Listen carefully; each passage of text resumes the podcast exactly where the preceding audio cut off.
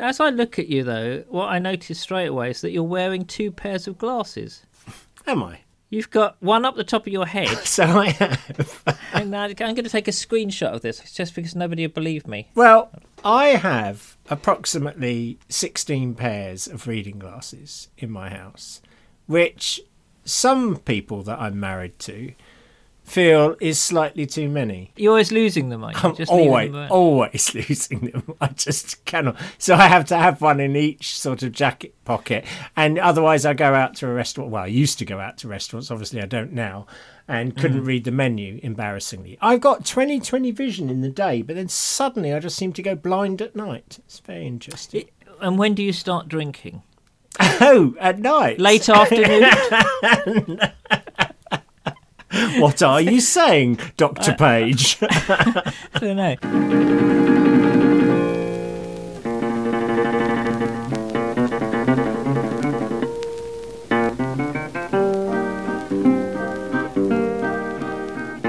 Welcome, everybody, to episode um, one hundred fourteen. That'll be it. That was oh, that was almost confidently done. Well done. Best that's for a while. That's because I was looking at the screen. Uh, Mid-Faith Crisis podcast. Yes. yes. Me, Nick Page. Him, Joe Davis. Hello. Hello. Oh, we're just slightly delirious, but we're happy to be here. Yeah, well, you've been working very hard, haven't you? I have. Yep. It's been crazy. Mm. It has been. But also a great privilege. I feel a bit bad about whinging last week, because you just realise actually my problems are nothing compared to the people mm. I am dealing with every day. I know it's not to send me on myself on my own guilt trip here, but really the problems I face, and you know, all those things that were going wrong, the ceiling, the water, the car, the kettle, you know, they all got they're all getting fixed, even if they mm. aren't fixed. Mm. And so I'm, you're you're drier this week. I am uh, considerably drier, thanks to a humidifier as well. So it's very but, dry in our environment. Thank oh, you. Oh, good. I don't think people thought you were whinging. Last week was a kind of odd episode. In fact, we were both running on empty, if we're yeah, honest. We were. And uh, and we're not running on much today, but we're running it's on even less. It's a miracle anyone's there. It generally run on fumes, but but uh, yeah, that was a bit of an odd episode. So I don't think people thought you were whinging. But what what how are you relaxing? Uh, well, thank you. Good question. I have watched a couple of films. Um, uh, there's a shock. I watched uh, Extraction with Chris Hemsworth. It's it's basically, think of those old shoot 'em up games. Was it Doom? You know, where you just mm. load the gun and just shoot lots of people. Yes. It's basically yeah. that. Um, I, was, I thought it was about dentistry. No, no, sadly not. No. And then we watched this programme. Now, I don't know what you think of Ricky Gervais. He's a bit marmitey. Some people absolutely hate them, as indeed the person to whom I'm married is not a big fan, I think it's fair to say. But we watched Afterlife together. Right. Now, let me say straight away, don't watch this one with your kids. The language is bluer than anything you've ever known, really. Mm. Um, that said... So with that warning in place, I cried constantly through this series. Two series now. There's six episodes per series. So we've watched twelve. That's all of them. And uh, they're little short programmes. And they're basically, the supporting cast are amazing. Um, so he's got Penelope Wilton, who's this kind of wise, grieving woman who meets him on a park bench, or in a cemetery bench, actually, and talks with him. And then you've got... It's basically the story of a man who grieves, and it's so lifelike and so true. And actually, Ricky Gervais, I don't know what his story is and how he managed to do this and to act it so well, but it's just profoundly brilliant. And, you know, you love some of the characters and you absolutely hate and cringe at other characters because they're so vile and foul and obnoxious. And then you, you juxtapose that with these beautiful people uh, around him, and it's just this real mishmash and feels very close to life. And it's about a man dealing with the loss of his wife who died to cancer, and it's just wonderful. I mean, it is just wonderful. You you don't seem to be watching perhaps what one would consider the right kind of films to lift you up after your day at work. I know, because normally all you want to watch is, like, you know, Repair Shop. Let's be honest. You just you yes. just want to oh, lose yourself in something brilliant. That's the greatest programme ever. Obviously. Um, yeah. That's what you want to do. So it surprised me that I watched this, but I don't know. I mean, I, I've alluded to them before. I have done some of the most awfully tragic funerals I've ever done recently, and, you know, baby funerals and children, you know, just drug abusers, just terrible, terrible ones. And I think that somehow for me, watching this programme just, you know, was cathartic and helped, right. helped me okay. get it all out, because I wailed at times through it. Yeah. yeah. Mm. So, so, so there you are. Not exa- so you're not exactly dry then. No. After last, you're still gushing. Well, as it uh, yeah, I suppose, I suppose that is true.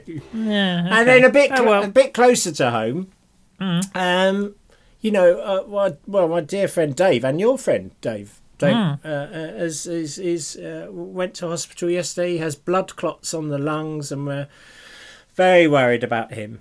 Um, actually. Mm. So, um, you know, there's there's stuff going on, and, um, man, you know, it's all part of life's rich tapestry, and we wish Dave much mm. love and peace and grace at this time. Mm. Yeah, absolutely. Anyway, so that's, yeah. that's that's life, isn't it? How are you? The programme I really like this week, um, uh, Grayson Perry's Art Club. Ah, I don't know if you've watched that. No, I saw it, and I, I wanted to. Oh, it's but... joyous. Is it's it? brilliant. Oh, he is, is just, he is brilliant, and it's just very... funny and life affirming, and it and it's it's good, and I'll come back to it later in the podcast because it made me think a lot. And it, oh. uh, yeah, it's just it had Harry Hill on this week making a dog, carving a dog out of wood, which is one of the funniest things I've seen oh, for really? a long time. Oh, I want oh, to yeah. watch it. Really good. Okay, yeah, yeah, you. do do recommend that. So th- let's let's have some feedback. This is uh, from Steve. Um, he's a, a, a friend of mine actually, and uh, really long, really good mm. email. Um, thanks, Steve. Uh, we it, it, very long, so we're going to. It's long. Apologies. It is long. We're going to. It's a book. We're going. Yes, we're going to going to edit it slightly, but I but, but there's some really important things in here yeah. that I think it's worth worth um, sharing. Uh, so Steve says this: Dear uh, Nick and Joe, was thinking about Lee Abbey being cancelled this year and wondered if the listeners who have signed up could en masse not seek refund and instead hold the booking over to twenty twenty-one, when hopefully you guys are going to be able to do the gig. Could we even see if we could keep the same week in June? I'm sure we are all sad to be missing out this year, and Lee Abbey would be grateful for some guaranteed business. Yeah, well, we should pause it here. Yeah. We're going to put some breaks in this email because yeah. uh, Steve's it's an epic. Uh, uh, bored out of his head, and he's, he's done too much. But no, um, just to repeat the information we gave last week, our aim is to go yeah. back in June next year. On the same and, week, in fact. On the same week yeah. and do it. But they're not taking bookings for that at the moment, and I don't know what the refund or keeping their money is. Yeah. I'm sure if you can do whatever would help Lee Abbey the most, mm. um, they would be tremendously grateful. But it's entirely up to up to you, I think. Yeah, and be be mindful of those guys, because financially it's it's crippling for them, yes, what we've been yes, through. So we, we yeah. hope it's still there next year. We really do. Yeah. Okay. Uh, Carry on. Okay, with so that yes, email. Okay, volume two. Uh, your podcast has been a huge source of succor for many of us uh, who are socially isolating, bereft of spiritual input, and in need of some stability in the maelstrom that is these COVID days. One could say you are true anchors in the veil. Mm. Mm, we had to edit that. He didn't use the word anchor. No, he didn't. No. Anyway, hearing you both droning on about Easter demonstrates the reassuring immutability of the podcast and its refusal to be swayed by current events, although there would be a collective sigh of relief from the listener and you, I suspect, when you finally reverse out of your own collective backside and move on to a new topic. So true, I, but harsh. Very true. No, fair point, really. I'm fair. Not sure I'm going to reverse out of my uh, backside. I want to carry on going, I think. Just yeah. head straight on up there, is, on. See, there is no see reverse what is up there. Yes, that's right. We're not, we don't do U-turns. But I think we have finished with the whole pagan Easter thing. Uh, now you'll be here, you'll be relieved to hear. Yeah. He says, to paraphrase a tale of two cities currently with covid nineteen, it is the best of times, it is the worst of times. I am struck how what we thought was so important a mere six weeks ago, Brexit, acquiring stuff, the minutiae of our lives that weren't perfect, self-centred, self-absorption, the Kardashians, have, he says, have been exposed to be false idols that they are. In their place, we have come to value friendship, physical contact, nature, sharing food, freedom, et cetera. Most people, when talking about what they're going to do post-lockdown, is not to buy loads of clothes or do more online shopping, but spend quality time physically seeing friends and family. Although I've not spent the hours in meditation or in deep prayer that I've promised myself I would, I have, like many of your listeners, come to appreciate and value the things I do have.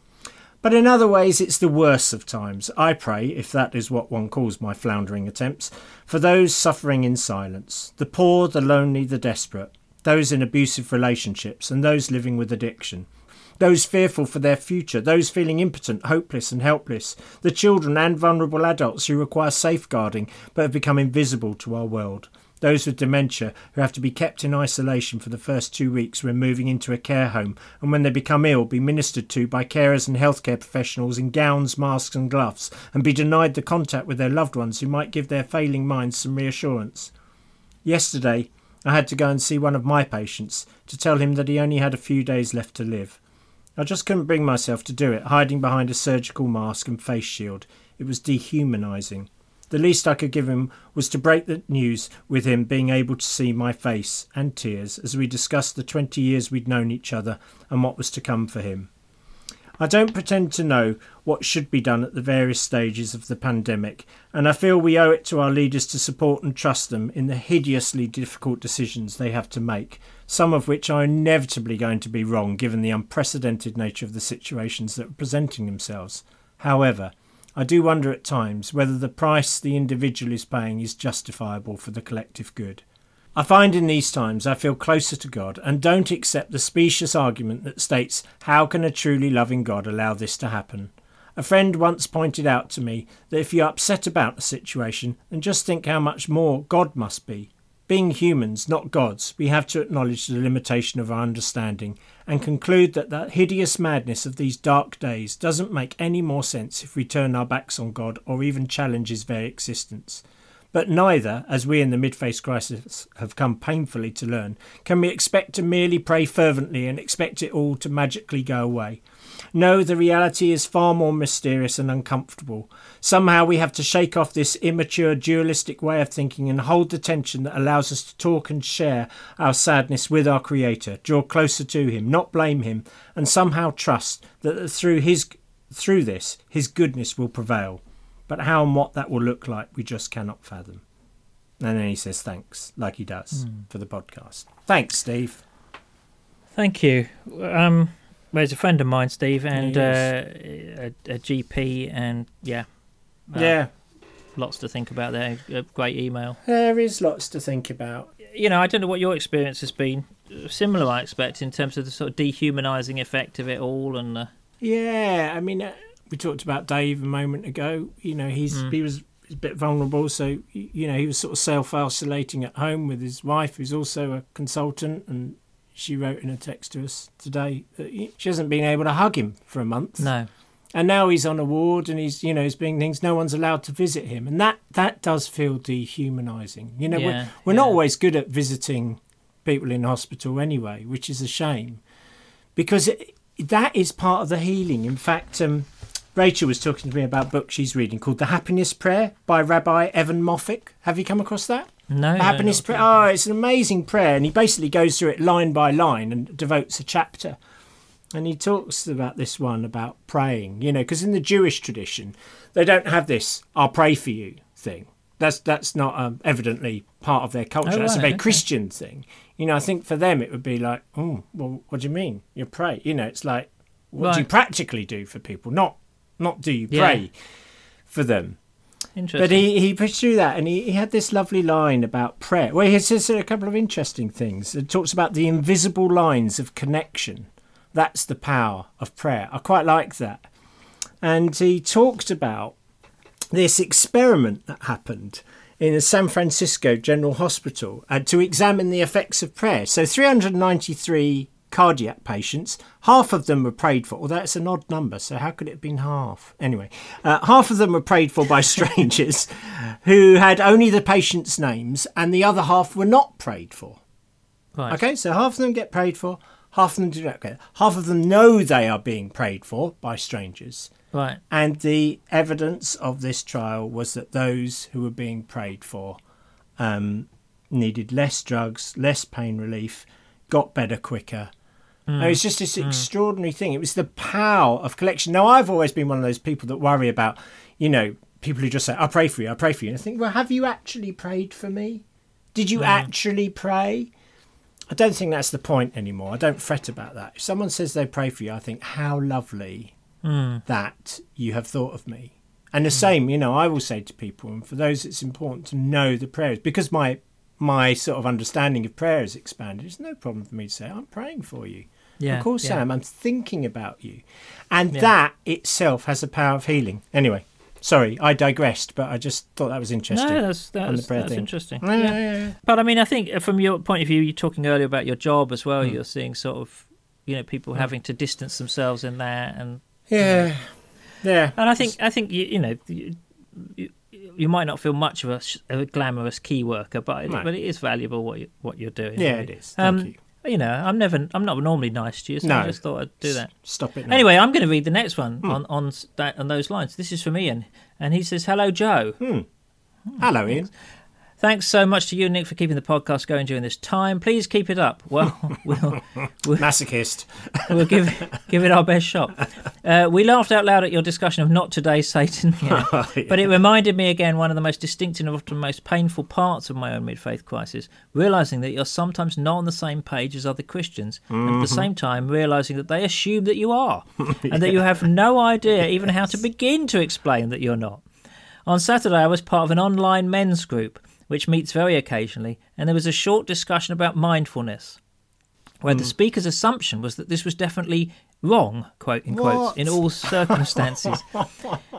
It just wasn't the time, place, or medium to question this, but it was the perfect example of what I'm describing, and it was made all sharper, all the sharper when I listened to your podcast later in the day.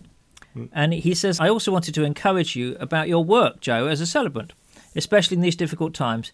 Just before COVID came along, I was at a couple of funerals, which, to be blunt, were conducted very badly. Oh, I'm for, sorry. For families to have someone with your wisdom and sensitivity... Does he know you? Mm, no. Anyway, for families to have someone with your wisdom and sensitivity support them through the early stages of bereavement must be a huge blessing. I hope so. Yeah, great. Good, mm. for, good for you, Ian. Thank mm, you. Thank we you. Agree with that. And then finally, he says, this is an appeal which I think others have made, but which you and Nick initially refused. Can we please have an online Zoom meeting? Just one? Two question marks. Mm. The technology is very simple, and I think it would be great to have a live Q and A session. And he ends with some mm. nice things about the podcast, yeah, which I'm not you. going to repeat. Obviously. Well, you know, yeah, people have asked about the Zoom thing and mm. uh, sort of virtual meeting. What do you think? Well, I like it because it's people. Yeah. Yeah, it'd be I, great. I, I, dis- I dislike it for the same reason. I think it'd be fun. We could, we could do. You could have like a virtual okay. home group that meet. Mid-faith Let's... crisis, that'd be lovely. All right, what we're going to need is we're going to need signs from people that they they want this. So email in if you'd like us to do a Zoom a Zoom meeting. We'll think about how many people can it can effectively do, and we we obviously need um, you know, can it cope with all the listeners, all seventeen of them? I don't know. That'd be a lot of people on screen, wouldn't it? It would. Maybe uh... we should do do it in two goes. Just yeah. to get them all. And and what should we talk about is the other issue. What do you want to talk about? Because otherwise it would just be us staring into space, really. You know, you take questions in advance, don't you? And yeah, okay. Yeah, it'd be fun. All right. If Come you email, on. If you email in and I can get over my reluctance, we'll think about, um, yeah, we'll, we'll put something together, yeah. maybe. Yes, indeed. Particularly if you were going to come to Lee Abbey. Yes, maybe that. Exactly. Yeah. That would be good. Especially. Hmm. Right, well, thank you for those great emails. We did have our lots of other emails, but um, thank you. You know, we don't have time to re- refer to those. We'll, we'll talk about those in future in future weeks, I think. Um, I wanted to pick up though, and, and we'll do this fairly briefly. But I wanted to pick mm. up about uh, something I've been thinking a lot about since last week. Because mm. although last week's was a bit of a mess, I think we can agree that I think it was. We all agree that yeah. the finest crafted work that we've ever done. But it did have "Not Now, Satan" in it. It did not have, today. It did have, yeah, the rescheduling Satan. Well, it should have been "Not Today, Stan." Actually, oh yes, of it? course. Thinking about Going it. back, yeah.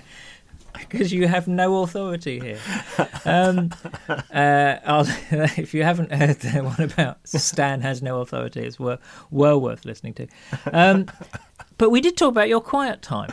We did. And that did yes. inspire me quite oh, a good. bit. And it got me uh, back into the habit a bit and thinking about spiritual routine. And I thought it might be just good to touch on what daily routines or habits can keep us focused on God and what else you do. How's the quiet time going, by it's, the way? Is it's it, essential. It? Uh, honestly, it's more essential than it has ever been in my life. Mm. So mm. again, I think, you know, the, the mid-faith crisis shift is, before mid-faith crisis, this is something you do f- for God. You know, you do it to please God. It's part of your act of worship. You do yeah. it. You do it to impress God. You do it to gain God's favour. I don't know why you do it, but you don't do it because it's just a gift and it's grace and it's a gift to you to mm. do it. That is not why you do it. That's not the motivation. But the motivation now is, if I don't do it, you know, I my day is unsettled, and uh, and and for me to keep coming back. So what I've been doing this week, as well as trying to sit quietly in the mornings, is like when I come in, just a just the briefest of moments, walking around the garden, noticing the signs, noticing any new blossom, any new growth, anything. Just breathe, mm. and then inside, and then it's the, you know, mm. billions of emails and all the rest of it. Yeah. Mm. Well, I think that's that's good. I've been so I've been um, trying out a new thing, which I've been using the um, Time to Pray Anglican prayer app, which is great because Ooh. It delivers you the morning.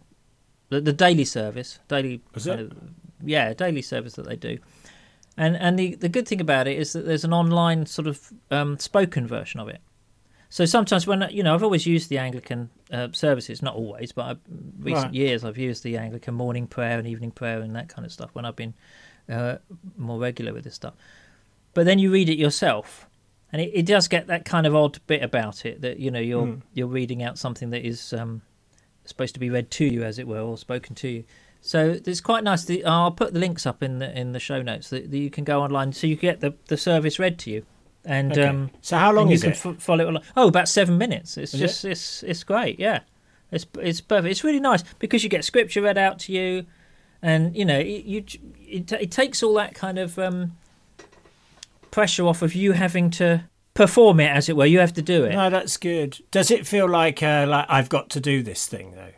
No, because you just you you you you're, no one else is in there. You're in control of whether you press the play button on the website. I know, but I don't know about you, but I often find well, what I have often found with reading programs and set things is it mm. like it starts off well, day, mm. but oh, yeah. by day four it's like oh I might have to skip this or do this at another time, and by day six or seven it's like oh no it's a pressure I've got to do. Yeah, but I think it's this, different. This this silence. This... Yeah, I was just going to say this silence thing is the first time I've not thought. I've thought, oh, I better do my sit still yeah, silent yeah, okay. thing. I better do that, or it's, it's like I want to. You know, the, the the motivation feels different.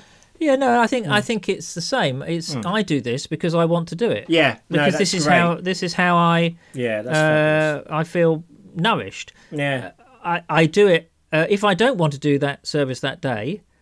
I'll do, I'll use the Celtic uh, Northumbria right. prayer book, or I'll use something else, or the Iona one, or you know I'll do something else, or I'll just kneel and pray quietly. You know, it's entirely on, up to on me. On your kneeler? On my kneeler. Yeah.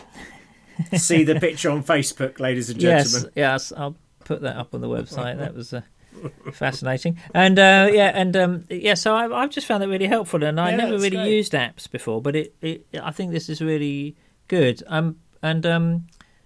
The other thing I kind of recommend, or I like for, for, for Bible reading, and we talked about Bible reading notes, but I didn't mm. say the one that I use, which I don't use a daily notes. No, never, ha- never have got on with those at all. Mm. In fact, my friend, the the late Rob Lacey, oh, yeah. and I were once thinking about doing a book called Every Other Day with Jesus. Brilliant. We, yeah. we thought every day was asking a bit too much. It is. Yeah. I wish you had, and I wish yeah, you had. Well, may, yeah. Maybe I still will. But anyway, um, I use a thing called Ancient, Christ- Ancient Christian Worship, which is, um, uh, I can't remember who produces it, I V P. I, again, it's an electronic thing that I use. But um, what it does is it looks at, it takes stuff from the Church Fathers, and it's instead of doing like a daily thing, they have just one chunk for a week. So you have right. a you have a, a whole you have one, one chapter, as it were, one section. Yeah. And it's a week's worth, and it has an Old Testament reading, a New Testament yeah. reading, and a, uh, an, uh, an, a, an epistle kind of thing. But it also has these prayers and comments from all the the Church yeah. Fathers, so you get a very different kind of perspective on it. You don't get okay. somebody sort of modern day trying to, you know, tell you something. It's it's how they thought, which is often not how we think at all. But I found that really useful as well. Yeah. Um, what else? I, I journal every day now. Do you? Every day? Every day I do a journal. With now, your fountain yeah. pen, not on a computer?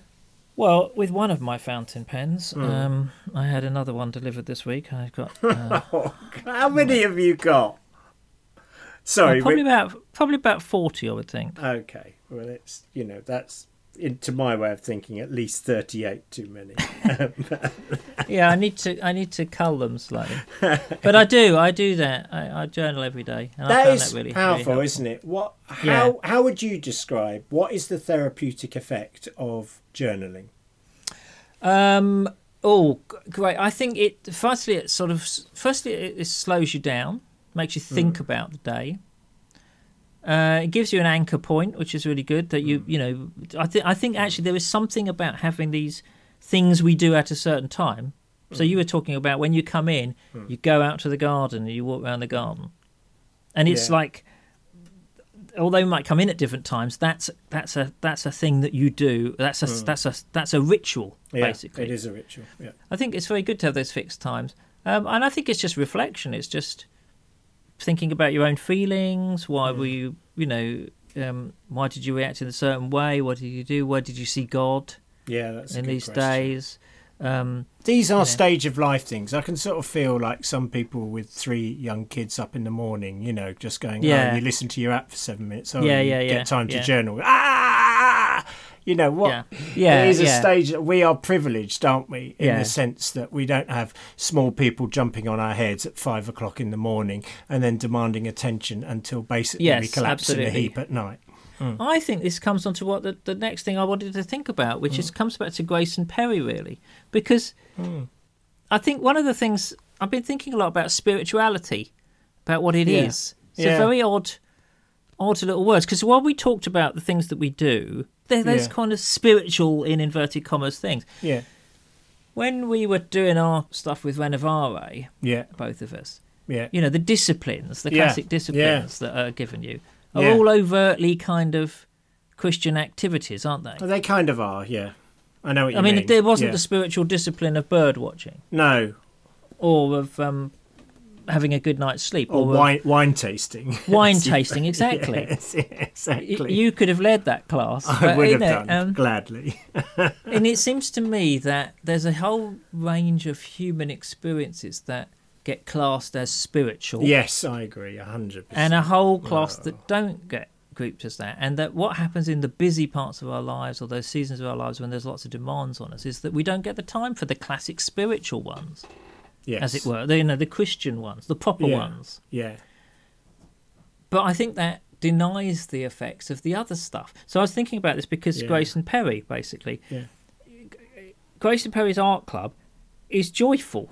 Yeah. Doing art is a spiritual act, I think. Yeah. In that sense, you are nurturing your spirit. You are doing something with your soul and your spirit. It's it's mm. helping you. You know, when we, when we talk about spirituality, so so often we talk about it in these ethereal, mystical ways. You know, mm. this is like, you know, lighting a joss stick and sitting. Yes, exactly. Cross-legged. Sit, yeah. Cross-legged. You know, all that kind of stuff. And but but everybody's spiritual, so everything yes, exactly. that we do can have a spiritual aspect. Exactly. Everything we do does have a spiritual aspect. Yeah, yeah. yeah. And and so I was reading this book by. Um, A guy called Ronald Rolheiser. Have you heard of him at all? I don't think I've rolled with the no. Ronald, no. No, I'd never come across it. And it's called, um, hang on, A Holy Longing. I think it's called a ho- the, ho- the Holy Longing. It's right. The search for a Christian spirituality. I've only read a little bit of it so far. But what's interesting about it is he frames it much more broader. And he says basically everybody's got this desire. Everybody's got a fire in them. Mm. You are, we are not at ease with ourselves. We're not at ease in this world, and we want that. Mm. Um, and it's and he says, uh, you know, that we all have this kind of fire or longing with us, and whatever we do with that longing is spirituality. Well, he says, interesting. Um, yeah. Spirituality is about what we do with our unrest, and it's a bit like the Augustine quote, you know, our our uh, you have made us for yourself, Lord, and our hearts are restless until we find our rest in you. That yeah. one, you know. So really, you can have good spirituality and bad spirituality. Yes, you indeed. Can have the, the kind of damaging spirituality that tries to to to, to ease this longing by in, in, in bad ways. Yeah, and you can have the good spirituality, as it were, that seeks its rest in, in the divine, in in God. Um, yeah. And that's why art can be good spirituality. That's why sitting and having a cup of tea yeah. could be great spirituality. Of course it could. Of course it could. No, it's great. And I th- think you've perfectly articulated this kind of post-mid-faith crisis change in spirituality. You know, the, like the world was divided into those kind of dualistic spiritual and non-spiritual activities. And now you're starting to see, oh, no, the whole thing is infused, you know. And it would be great to talk to people in these terms, to say to people, you know, your your spirituality is, you know, building mm. a model train set. That's where you find your rest, your ease. Mm. That's where you feel close to. And and I, I, I just think that we've limited it too much. So I'm also interested yeah. in what habits and and practices people have at this time of life. It'd be great to hear from, from the listeners, you know, what is your spirituality? What do you do that, that makes you... Uh, that brings you this sort of deep joy and and and and makes you feel closer in a sense to to, mm. to God, really. Yes, that's could it. Be anything. That's a really good question about what is it today, because you know I think there is a time in your life where actually changing your kids' nappies and playing with them and reading them a bedtime story and loving them, you know, that is your spirituality. You yes. you, you may not have the opportunity to express it in many other ways for that time. But that is your spirit. So you don't load your diary with, oh, well, I must, you know, study the Bible for an hour and spend, you know, uh, half an hour in intercessory prayer and all the rest of it. Of course you don't at those times. Your spiritual discipline is to rest and to yes, sleep. Indeed. And yeah. to, and but but what now? What now is your, I think, is a lovely question. And one that yeah. I shall ask myself this coming week. Well, I think um, this uh, yeah, this guy, I, d- I really don't know anything about him, and he, he he's an interesting writer. He's not straightforward, but um, you know, he says spirituality. Uh, it, it, spirituality is more about whether or not we can sleep at night than about whether or not we go to church, which I think is a great wow. thing. That's powerful, yeah. And and, and and so yeah, don't limit it to the the so-called Christian things, but there's lots that we can learn at this time about what really gives us. Um, mm. joy and what has that sense of nourishing our soul. To think about connection as well. For me, I always link spirituality with that kind of connection. Often I get connection from people, but obviously in lockdown you don't have that. So yeah, you know, another way of me thinking about it is what what brings me that sense of connection to the divine at this time, because that is a joyful moment when yeah, I feel yeah. connected. Mm. Mm. Yeah, well, that's that's all I have, but I'll can, carry on thinking about that, and uh, I think this um, is a really interesting thing to think about. That spirituality is such an interesting term, but I think it can yeah. mean a lot more than just, yeah. you know, doing the, doing the so-called Christian things. Yeah, absolutely, absolutely. And listen, thank you to you for putting all the work into the podcast this week, and I've been more useless than normal, so thank Not you. You're a good man. Although I do offer this poem. Uh, this poem, I think, has probably been doing the rounds on social media, but it's by a lady called Catherine O'Meara, and it's called In the Time of Pandemic. And I asked Nick if I could finish the podcast with this, and he said yay. Yeah, no, it's good. Uh, thank you. So, okay, everyone, take a deep breath. Here is In the Time of Pandemic. And the people stayed home, and they read books, and listened, and rested, and exercised, and made art, and played games, and learned new ways of being, and were still. And they listened more deeply. Some meditated, some prayed, some danced, some met their shadows, and the people began to think differently, and the people healed.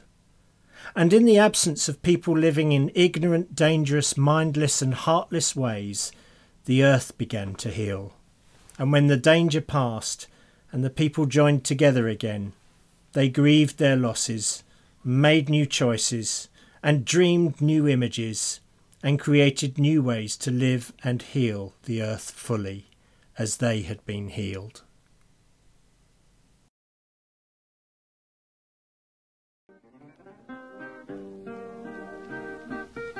Thank you.